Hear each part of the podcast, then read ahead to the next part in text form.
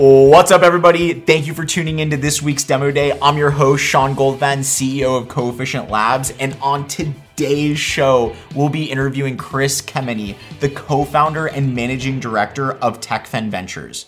Chris has led investments in a dozen companies, including Pivot Bio, Prospera, Tropic Biosciences, Soft Robotics, and many more. He's a venture investor with a focus on technology companies modernizing legacy industries and is also very passionate about solving global challenges through innovative technology and science.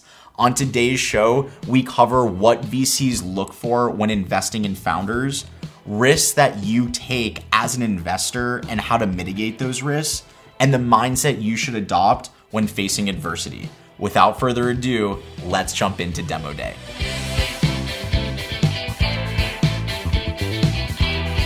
Chris, thank you so much for joining us today on Demo Day. Pleasure's all mine. Thanks.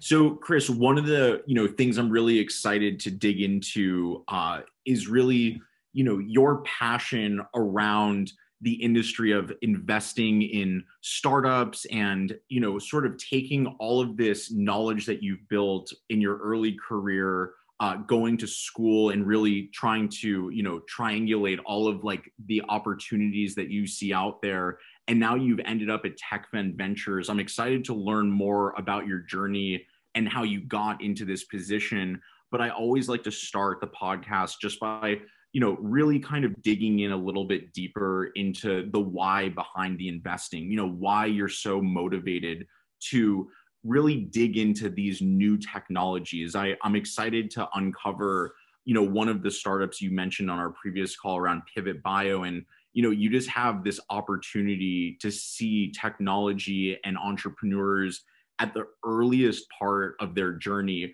Um, and I'm just curious, why is this something that you're so passionate about? Why have you been able to invest years of your life into finding, investing, and facilitating uh, these sorts of entrepreneurial journeys? Yeah, so for me, uh, as I kind of think of where my passions align, it's it's all around um, problem solving, technology as solutions, and investing to create value.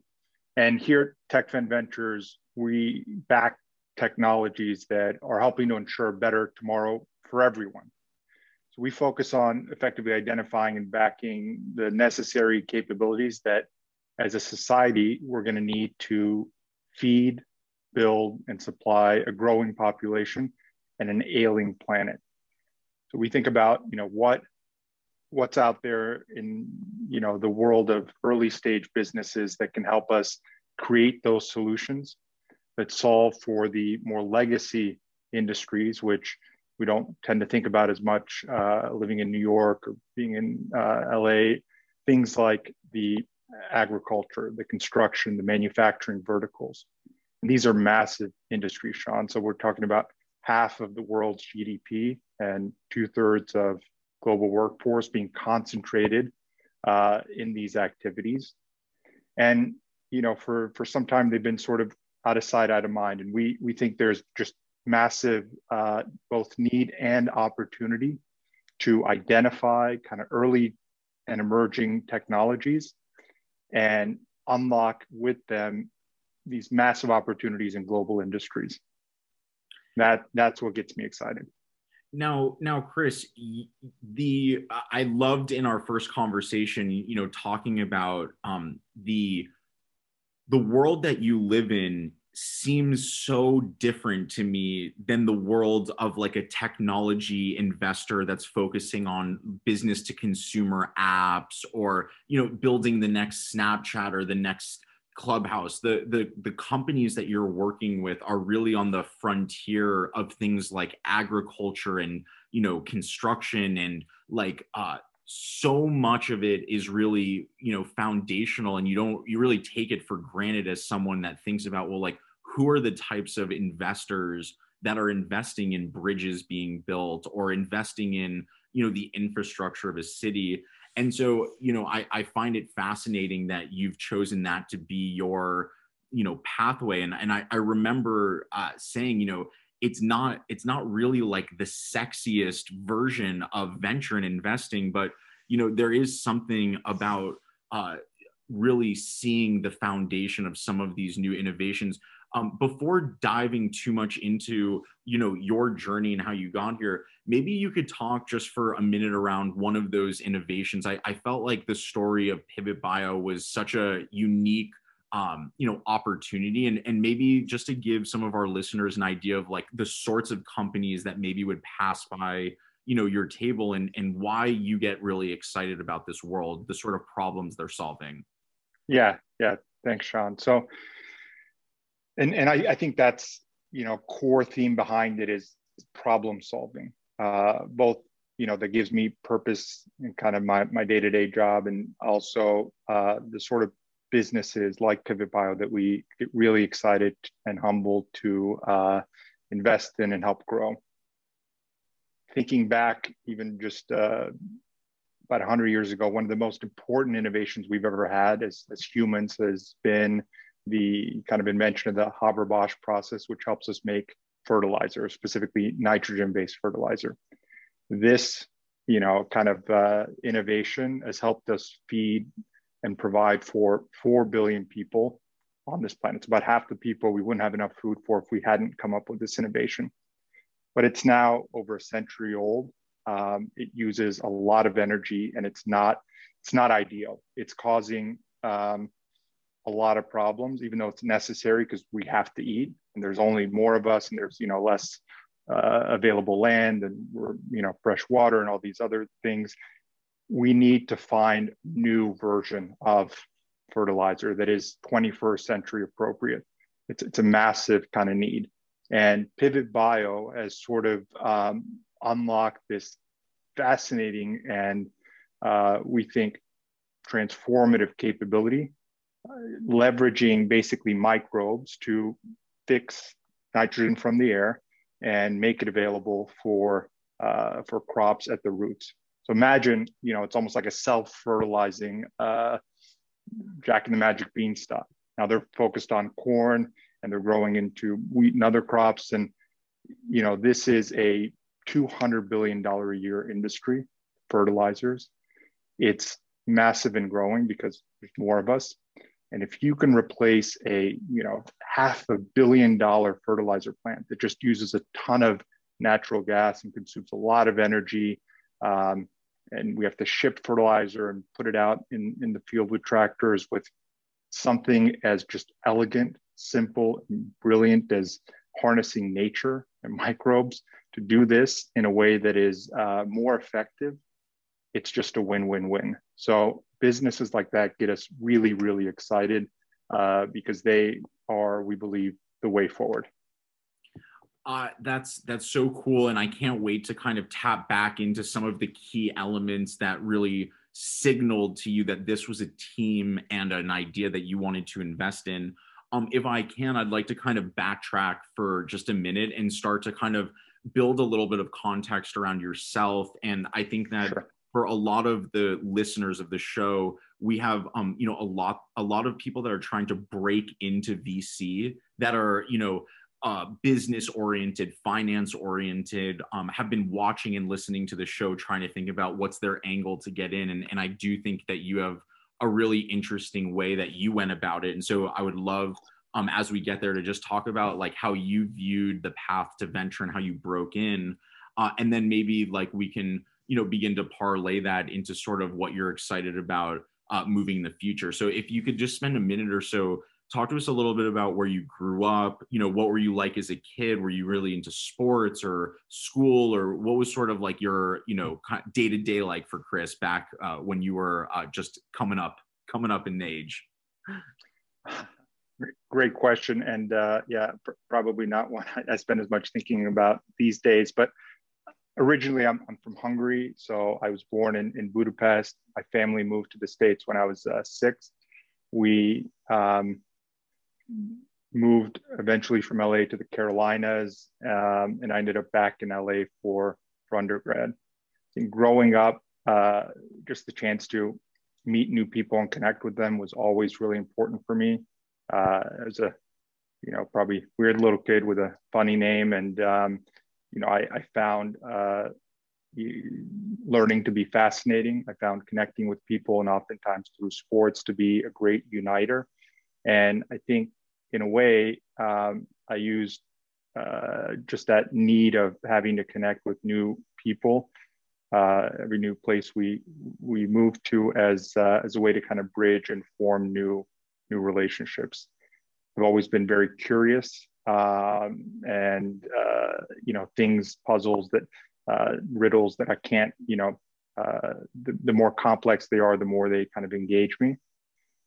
My sort of path to venture was not a direct one. It wasn't what I set out kind of determined to do early in life. It was more serendipitous. Um, and these industries also weren't uh, necessarily where I was focused on earlier in my career. And yeah. and maybe maybe we could you know unpackage that a little because you I think from my, you know, conversations with you, as you said, you've always been fascinated by solving big problems, whether that would be in health tech or healthcare in general. Um, yeah. you know, when you went to college, you mentioned the fact that you didn't know exactly what you wanted to do. Um, maybe just describe sort of what it was like for you transitioning into your first role. And, you know, I guess the direction that I'm trying to take us to is like, was there a moment that you started to kind of have that aha moment that there was things happening? And, and so um, you know talk to us about that first early career and what that was like and then how that maybe um, you know started to become like a sort of a launch pad to your next part of your career. Yeah. So uh, I think interestingly enough and, and, and i think it'll tie nicely to probably conversations uh, for the conversation we have later is i think earlier in life i was a little bit unfocused. And what I mean by that is I was interested in a lot of things. And in college, I had I, triple majored in um, economics, international relations, and political science. And I, I had a chance to uh, go to school in LA at USC, loved it. But even then, spent one of my four years in London at the London School of Economics, taking coursework in, in uh, econ and, and international relations. I, I sort of um, was broadly just curious about how the world worked. And a part of it that I, I didn't know, but was really, really interested in um, and was exposed to during my time in London at LSE was finance. And mm. so my, my, first sort of professional position coming out of undergrad was, uh, was one where I had a chance to allocate capital to opportunities, um, and specifically in the investment management division at Goldman Sachs it was was a really I think transformative experience for me to kind of top down understand how the global financial markets work, uh, how folks think about asset allocation in really kind of methodical and disciplined way, um, how manager selection works. So within an asset class, you know what what, what each asset class kind of meant to do, and how does a manager kind of uh, of of an investment fund uh, sort of perform that role better than even others? And how do kind of broad events trends and macro shifts kind of ripple across our global economy these financial markets and these various investment classes? So i it, it was really kind of a fascinating uh, few years trying to piece all those things together. Um, and part of it was spent during the global financial crisis the first one so added even more sort of excitement yeah, and accelerated changes. Yeah, and and and, and certainly didn't solve uh, the, the financial crisis, but I had a chance to kind of experience how in, in, during one of these shocks, uh, things sort of fall apart. What what's fragile, what what's sort of um, often overlooked, and and how we kind of come out of it the other side.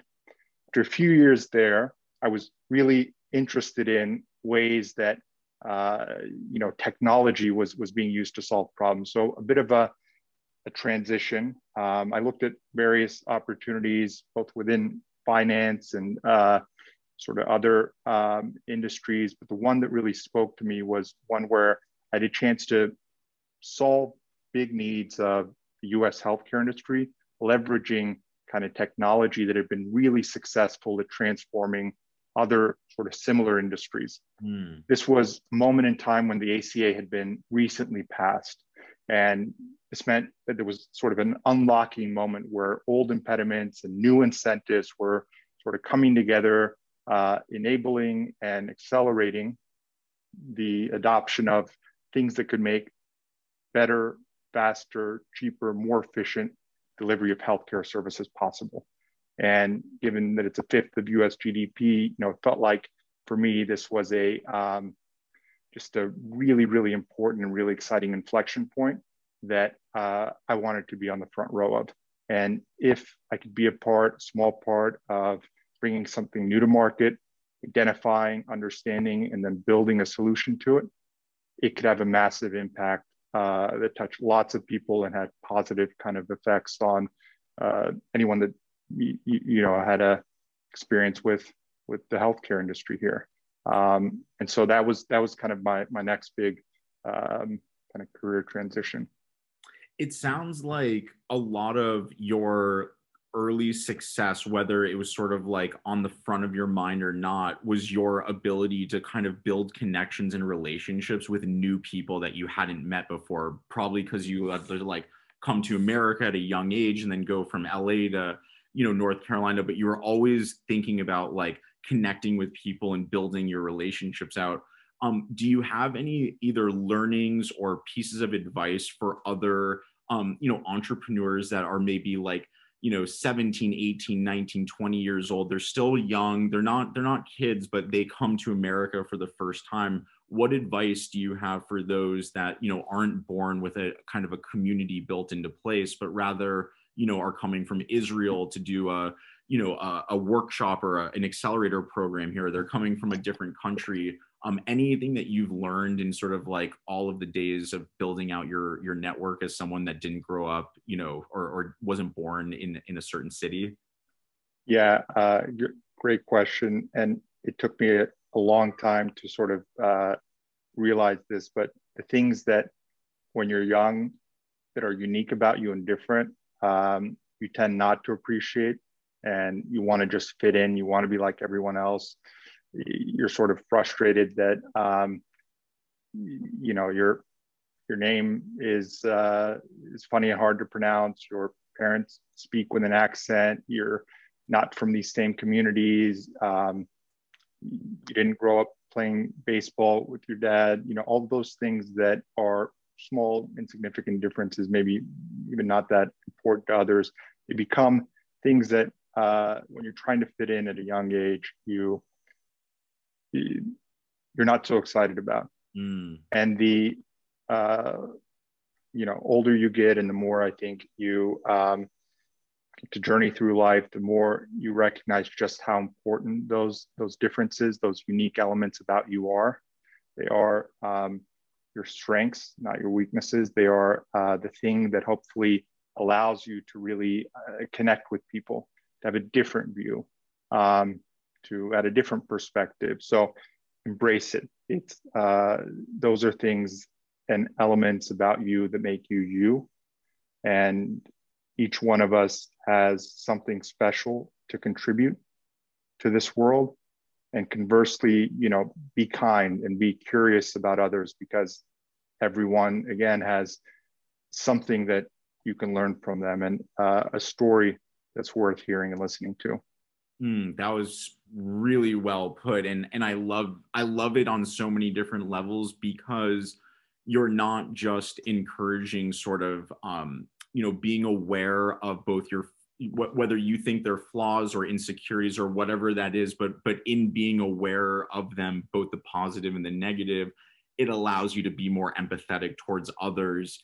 And i feel like right now with you know just kind of how like icky the comment section is of Twitter and Facebook and TikTok and just like there's so much negativity going on that if you like start from that place of as you're talking about like identifying that you yourself have what seem to be like insecurities or hurdles or obstacles to overcome but by like being aware of those you're able to be a little kinder and nicer to others which kind of makes the whole system better and and i, I think it was really well put um yeah i appreciate you breaking that down for us Now, like empathy when- and vulnerability, yeah, these days it's more important than ever.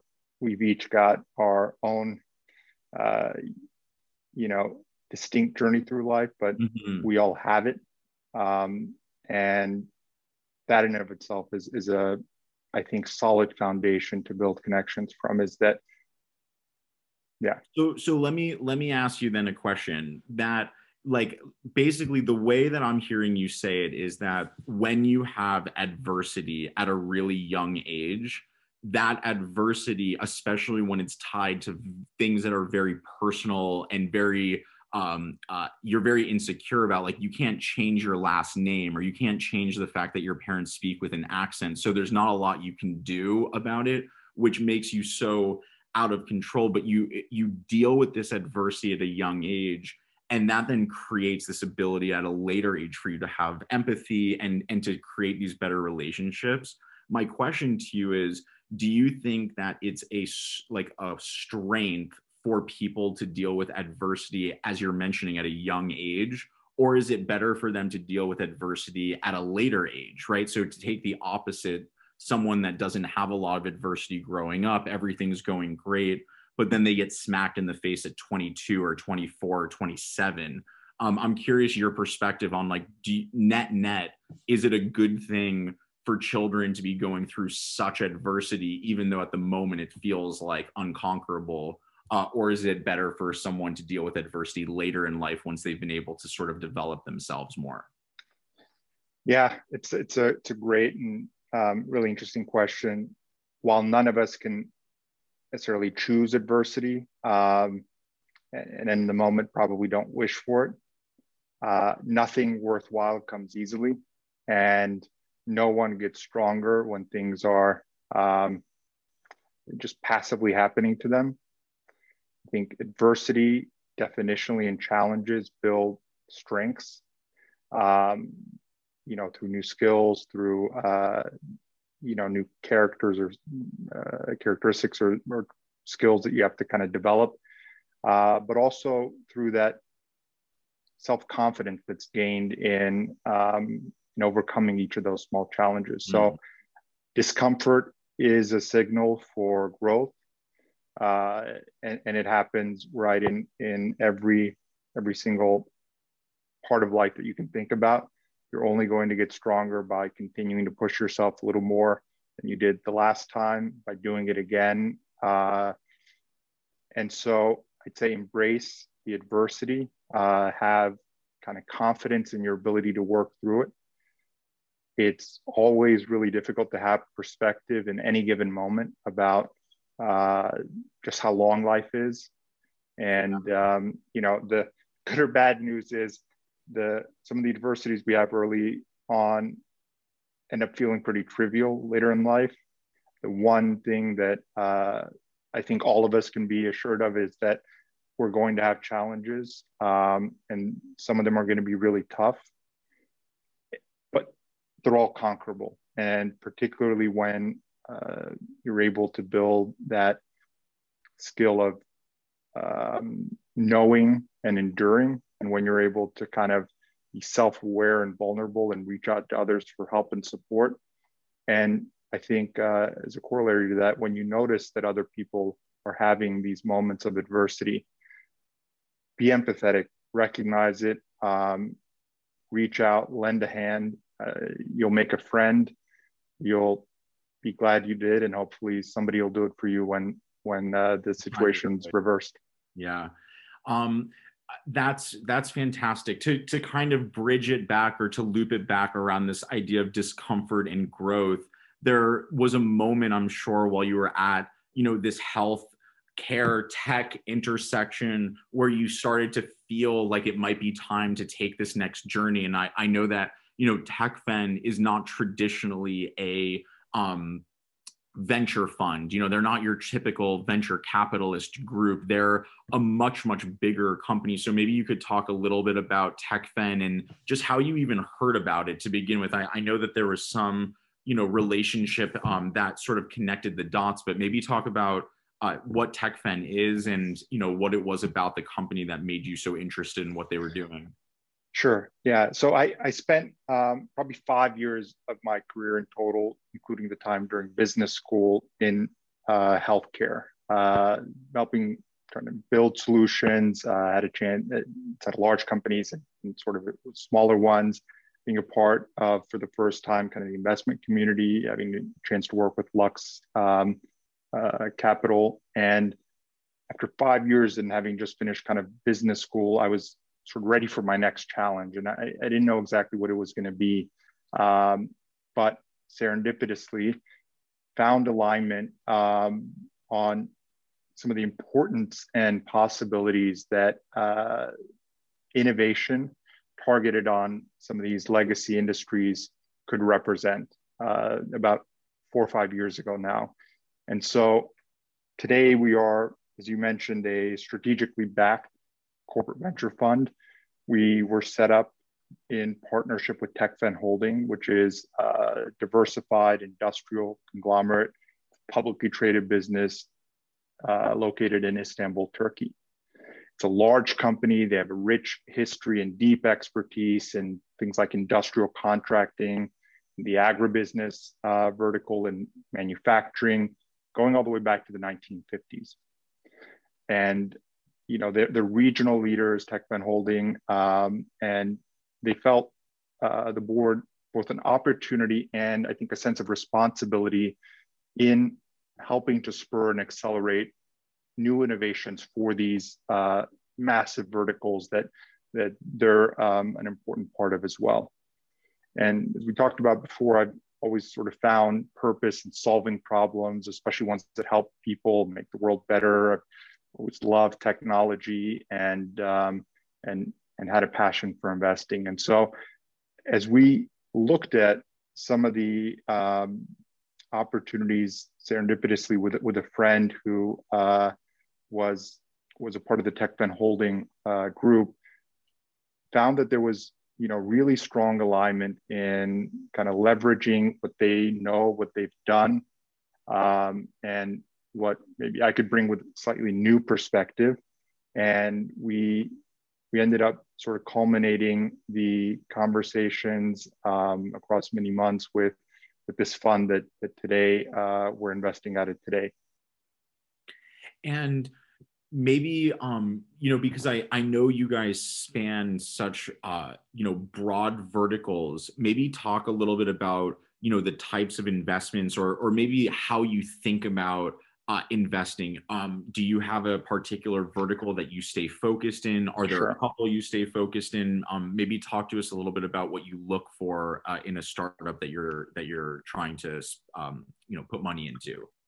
Right, and so um, in terms of sectors, uh, and again, the kind of through line is it, it's an it's an early stage business, and they're leveraging some really exciting and potentially transformative technology or science enabled innovation that can have big impact for the way that we feed, build, or supply all of us, right? And in providing for those essential needs, you've got the sectors of construction, manufacturing, uh, agriculture, um, and the supply chains that kind of tie them all together and, and real estate as well. And so you're talking about really, really large industries uh, that have sort of been left behind a little bit by innovation and now are at a point where they have to adopt new uh, solutions.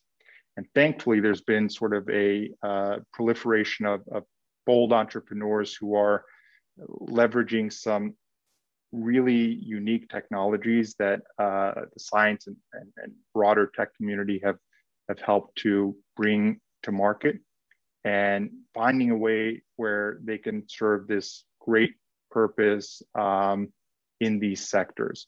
So the technology type doesn't really uh, matter so long as you know we believe that it is potentially the right answer solution for a big pain point.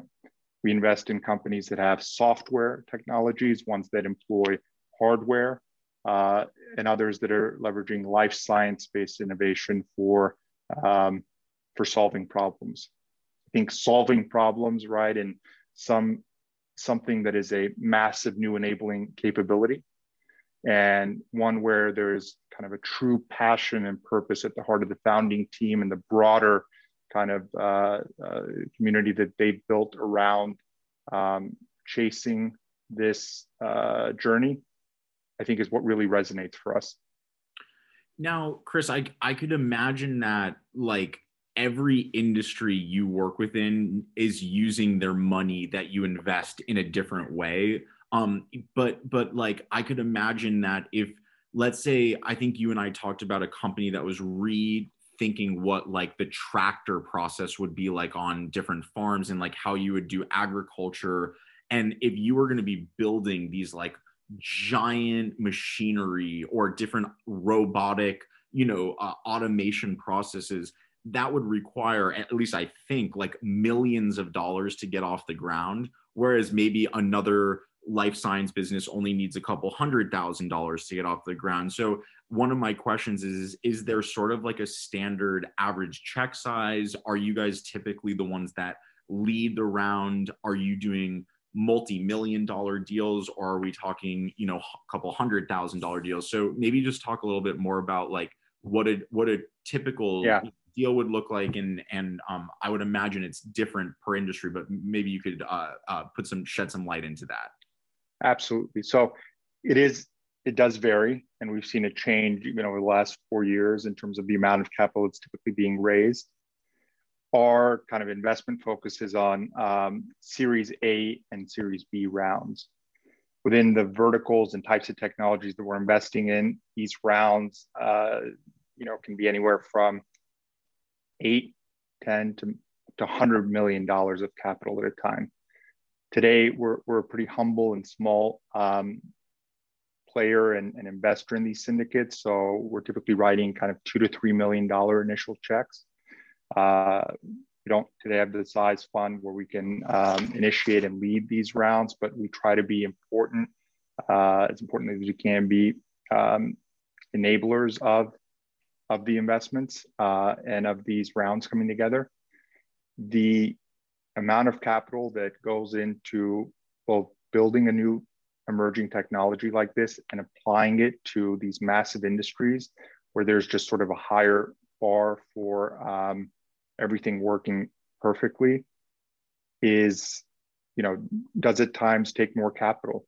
And you do have to have sort of a longer term view. You do have to make sure that it's the right investors around the table. Most of the deals we've been a part of uh, pretty much i think all of them actually have other strategics and um, financial investors. Uh, they tend to be folks who are both there for the financial opportunity, but also have a perspective on why it's so important and what the kind of massive upside could be if if everyone's kind of able to work together and, and we can help bring it to market. So Kris, sorry to cut you off, but I, I think that's an important um, piece of the puzzle to uh, discuss a little bit more, which is along the lines of, you know, I think that uh, there's obviously pros and cons to doing traditional venture versus corporate venture. Like both of them have pros, both of them have cons. But for those that aren't really sure or don't have never even heard of like corporate venture, maybe talk about like why would a you know five to ten person startup in Milwaukee want to that's working in the agriculture space want to work with a corporate venture like why why would you want to um, work with Tekfen and maybe you could talk about some of the benefits of what happens when you work with a corporate venture like you guys. Sure. So i think one of the things hopefully that's uh, refreshing about working with a strategic investor corporate venture fund is you typically don't have to explain the problem or why it's important to us uh, that you're working to solve. And for folks that might be building something in some of these, as you put it, less sexy, um, uh, less maybe common markets, having to explain why, you know, if you build a data analytics solution that's not just for measuring the effectiveness of ad retargeting, but rather the security or operational integrity of a massive chemical plant or you know power plant why that's kind of such a need. Um, it's, I think it helps uh, to connect with somebody from time to time that immediately gets that, that recognizes kind of the importance of what you're doing, and that can be a thought partner to bringing it to market, to prioritizing some of the product development pathways that can connect you to either other corporate or financial investors that um, might also share uh, an interest and enthusiasm for innovation in that vertical. I think the uh, chance to talk to um, an investor that can make introductions to potential customers for you is critical. Uh, when you're building something for some of these massive industries, it's not like you have a factory at home that you can, uh, you know, prototype and, and test your um, your API on. You you don't have the data sets uh, ready to um, try to analyze and use for training data. So there's there's a lot of typically um, access questions, both in terms of needs of expertise and a potential kind of customer pilot partners that I think are made easier when you uh, have conversations with corporate investors. And and when you start to think about the types of founders you invest in I, I was talking to you about this you know before and I, I just find it fascinating that you know when it comes to certain technologies like you know check out this app that we have or check out this shopify store. It's very easy to crunch some numbers and do some due diligence and check out their website or their app and decide if you want to invest. Um, but in some of these industries, like in some of the deep tech or the hardware products, it must be so difficult for you to you know make these uh, investments with conviction or at, at, least not being able to sit in front of them at the table I, I could imagine is tough. So you know when you don't have all of those signals like being able to sit right in front of them take them out to a couple of dinners or a coffee what sorts of things do you look for when you're investing in founders? And you know when you're taking a first or a second call um, this kind of goes back to my original uh, story that we had around pivot but like what was it about these founders that were like you know absolutely i have to get involved even if it means i can't meet them? Um, can you talk about what you look for in the investments or the founders um, founding team i would say that you invest in? Yeah so to your point, it can be a little bit trickier investing in some of these more nascent parts of the venture ecosystem because we don't have 10 or 20 years of kind of historical comps and metrics that we're looking for where it's very easy to see based on benchmarking what an outperformer looks like with $3 million of capital at a seed round and what uh, you know based on customer acquisition costs lifetime value you know how it compares to other businesses that you've seen and uh, what the exit potential looks like. So we've got to kind of build our own heuristics for what is uh, a business that is really unique and special and try to um, adapt it over time into the types of companies that we'll invest in. I think that that's a uh, big point is you have to i think be really methodical and thorough and just constantly refresh your thinking on on what is uh, what makes a great business and it's changing and what success looks like. I think when it comes to founders you want people that are just passionate beyond belief dedicated to um, solving a problem i think it's always important for me to understand the why behind it. Why is this something that you will not give up on until you've solved? What makes you uniquely positioned to do so? You know, there, there's an element of sort of irrational uh, um, optimism and and stubbornness that I think is so critical. Building a business from scratch is is hard. It's one of the bravest things that I think collectively we do is try to make something that didn't exist before bring it to market, um, create value, uh, you know, create jobs, uh, and solve a problem. And so, but it's a long and hard journey, even if you do everything right. Um, you know, you're setting out on a path that you should plan for uh, 10 years to be on at least, and you've got to be okay with it. And I think that passion and that kind of conviction of your unique view of the world, the problem that you are hell bent on solving, and why you're assembling and why you're the head of a purpose built team that is going to be the first and best uh, among us to to achieve it i think is is incredibly important.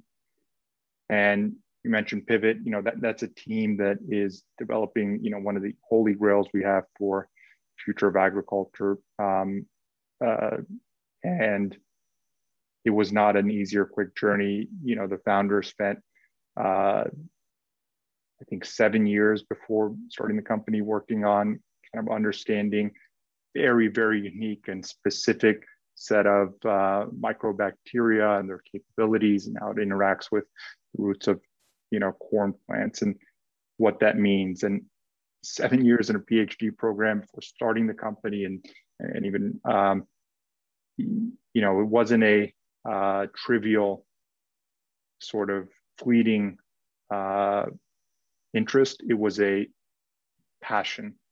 And, you know, over time, I think good founders have an ability and a magnetism that pulls others in to try to do the seemingly impossible and solve this, even though uh, it's been tried and, and uh, been unsuccessful before, and and just run through walls and get others to do the same. And I think that's a key uh, attribute of, of what we look for. I think there is a lot of risk that you take as an investor, uh, very different kind of risk than obviously the entrepreneurs and founders that are building these companies. But you do take a chance on each business. There are things that most things you're never going to know or have uh, certainty in. You can think about those as kind of market risk. Does anyone even need what I want? And is there a lot of people that uh, might pay for it? You know, there's a million steps that uh, I have to do to execute on this. Can I possibly do it and get all of them right? And, you know, and that's more execution.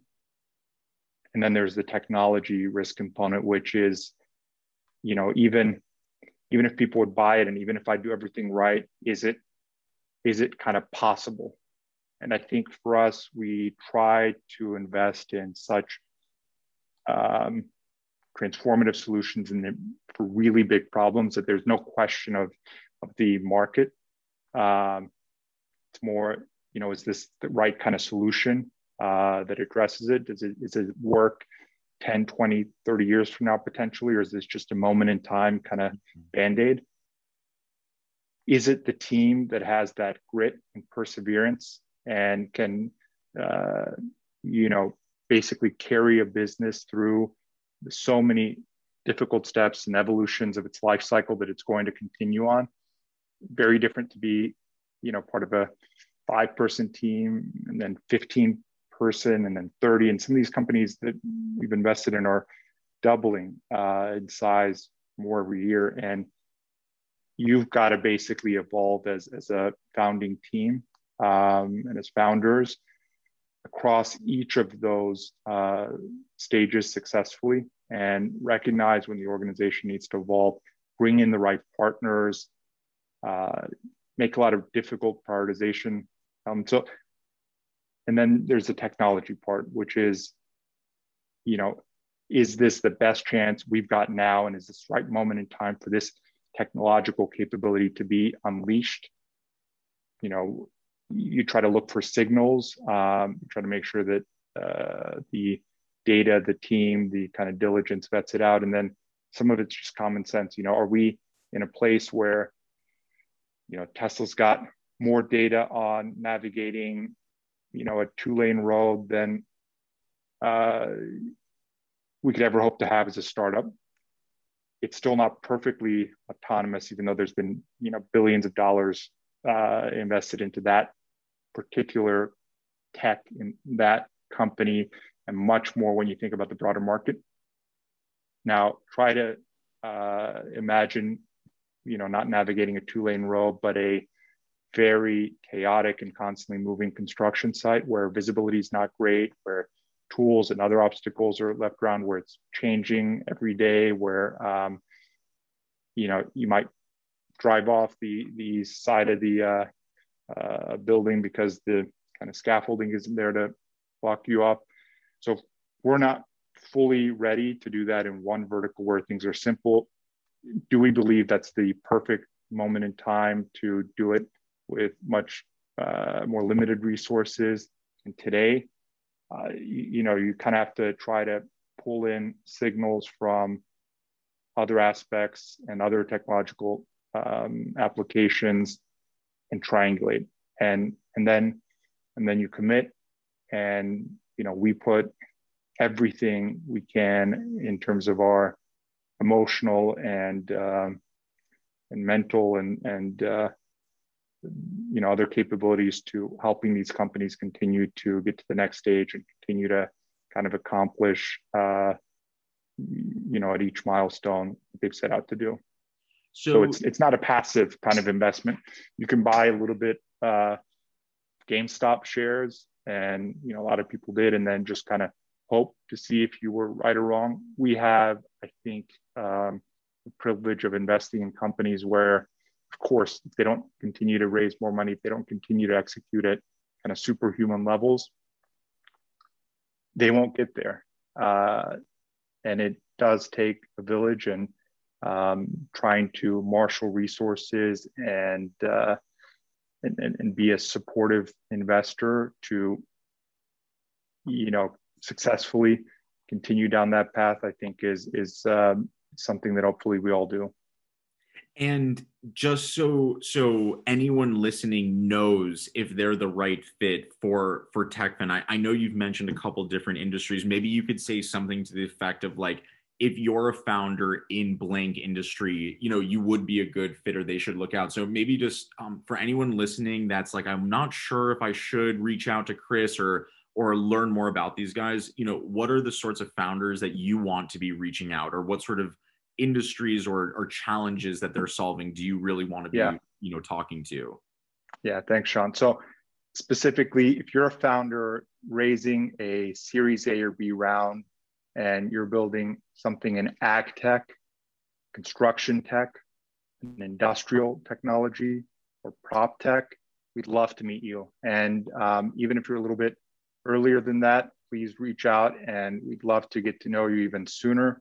Uh, have the chance to kind of understand the vision you're building towards and if we can be helpful in making connections and start to build a relationship uh, even ahead of that Series A we'd love to. I think we win if there are more founders that decide to build companies, you know, attacking these markets, solving because there, there's so much work to do. Um, you know, talk about low hanging fruit.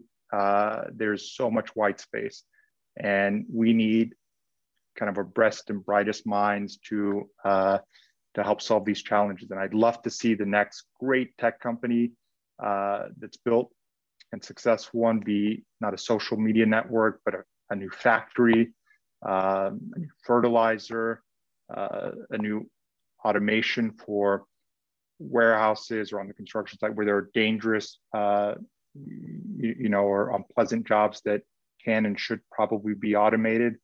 The markets are massive. You know, we're talking about trillions of dollars of end markets. And uh, and yeah, so there's there's lots of opportunity here, and more and more folks who are investing in it because we're seeing more and more successful exits. It's uh, it's a very I think exciting time if you're starting a company in this space to be to be doing so. And Kris, for for those that want to connect with you, what's the best email to reach you at, or, or are you on social? What's the best way to connect with you and, and build that relationship? Yeah, uh, feel free to email me my first name at tekfenventures.com, K-R-I-S, except if it's spam, then please don't. Um, and and we, we'd love to meet you. Uh, I'd love to meet you. And uh, hear your story, and uh, and yeah. Awesome. Kris, this was a fantastic episode. Thank you so, so much for joining us today on Demo Day. I really, really appreciate you. No, I, I, I appreciate it, Sean. Thank you so much. Uh, it, it, it's my my pleasure. And um, yeah, thanks for all the questions. You're so welcome. Everyone tuning in at home, thank you guys so much for listening, watching, wherever we are. We appreciate you. Thank you. I'm Sean Goldfaden, CEO of Coefficient Labs. This is Demo Day. Peace, guys.